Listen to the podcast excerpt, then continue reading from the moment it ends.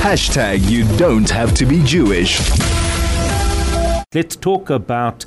Uh, we started the conversation earlier about what we are seeing from Gen, from so-called Gen Z. And I'm always a bit nervous about that because we think it's scientific. It's not. It's just a, a, a, a grouping. But uh, are we seeing, uh, in fact, not are we, we are most definitely seeing a tremendous rise in anti Semitism amongst this so called Gen Z generation uh, globally. And the question is why? Dr. Galit Benzur is a lecturer at the Department of Political Science at Bar Ilan University. Uh, a very good morning. Thank you for joining us. How are you doing today? Good, thank you. Good morning, Howard, and thank you for having me on your show. It's a great pleasure. So, what? what there's no doubt uh, uh, that the that with TikTok, Instagram, the amount of Absolutely. shocking information um, and and incorrect mm-hmm. information uh, has got to have some impact on our youth. Uh, absolutely, and we can take the David Tiger story. Mm-hmm. It's directly connected to the effect of uh, social media. Look, there is no doubt that the Hamas surprise terror attack on October 7th and the Israeli response created a dangerous a new dangerous wave of anti Semitic content and propaganda and hate speech on social media. You, take, you can take the simple example of the slogan, from the river to the sea, mm. which clearly incites committing genocide. But the concerns exceed beyond the digital world. We have heard reports of physical attacks and threats against Jewish individuals and uh, synagogues, cemeteries, uh, residencies, schools, businesses. We know that even Israel has issued a warning advising its citizens to travel abroad cautiously and to try concealing their Jewish and Israeli identity.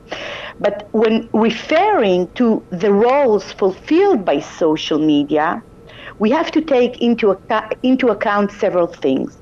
We all know how social media succeeds in shaping information and public discourse.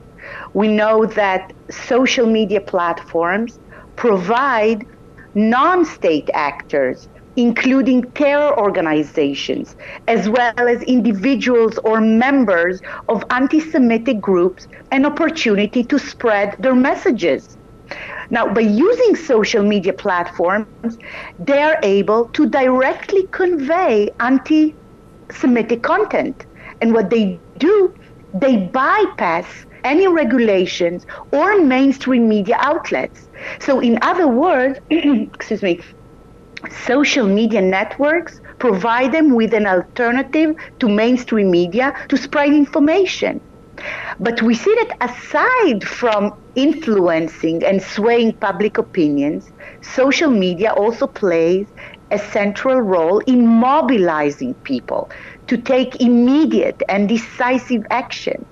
So we can see how social media has changed traditional mobilization structures because now we see the way members of movements or groups are recruited. We see how communication takes place. We see how members interact and what type of protest activities they are engaging. So we see a shift from what we call traditional activism to digital activism so people mobilize both virtual, both in the virtual and the physical space. And here we see how anti Semitic content also mobilizes people to commit acts of anti Semitism. Um, and, and, and unfortunately, the Jews are the target of anti Semitic attack on social media. They experience anti Semitic harassment, violence. We see more and more young Jewish adults who prefer to hide their Jewish identity for fear of becoming victims of anti Semitism. Now, if we're talking about TikTok, mm-hmm. TikTok is, is perceived to be a, a hotbed for anti Semitic violent and extremist content because of its huge popularity among teenagers. And there is a problem because there is uncontrolled spread of anti-Israel and anti-Semitic content, which is very worrying. I mean, we know that the Biden administration is trying to block TikTok in the U.S., but you need to understand that TikTok is the new search engine, engine for Generation Z and the main source of news for many young people. And unfortunately, TikTok's narrative is very anti-Israel today. Is that deliberate, or is that is that um, is that the platform itself, or and certainly I've been reading articles about uh, very real campaigns based whether they're in Egypt or where they, wherever they are, written as though, for example, they come from Israel uh, and and uh, disseminating false information. Uh, that's that's people using the platform. So I guess what I'm trying to figure out is is it the platform itself, or is it the way it's being abused? I think it's. Um, I know that there was a, there was a, there was a trial to to create some kind of a balance, but there are a lot of uh, pro-Palestinian influencers and celebrities there, and they are pushing the narrative to be more more pro-Palestinian. So there is a problem. I mean, I mean, it's, it, the problem is so grave that U.S. politicians accusing TikTok of promoting pro-Palestinian content to incite Americans against Israel. Some, you know, some even say that TikTok is like brainwashing young people. I don't know if it's on purpose or not, but one thing I know that they need to monitor the messages. But the thing is that there are so many people who are influenced by the by those influencers. And when we talk about people, I mainly refer to teenagers because the influencers are there. There are so many celebrities there who are promoting a pro-Palestinian narrative. So we have a problem. It's so difficult to create balance here. Mm-hmm. Yeah, it's it's uh, uh, the so, so how do we solve this? Uh, it, I mean, I would imagine that you don't solve it online; you solve it offline. But I don't know if that's strictly speaking it, correct. The only thing is education, education, media literacy, providing the young generation with the tools to try and figure out what is right and what is wrong, what is true and what is fake. I think this is the only alternative that we have. Now, here we know that the war between Israel and the Hamas is not only a ground war, it's also cognitive, it's psychological mm, warfare mm. to affect people's perception and how and this is done by spreading hate and disinformation online. Now the problem is that we are dealing with the young generation and the young generation is highly influenced by those platforms like TikTok. So going back to your question whether it's deliberate or not, I think that, as I said, I know that they, they try to monitor and to create some balance, but there are so many.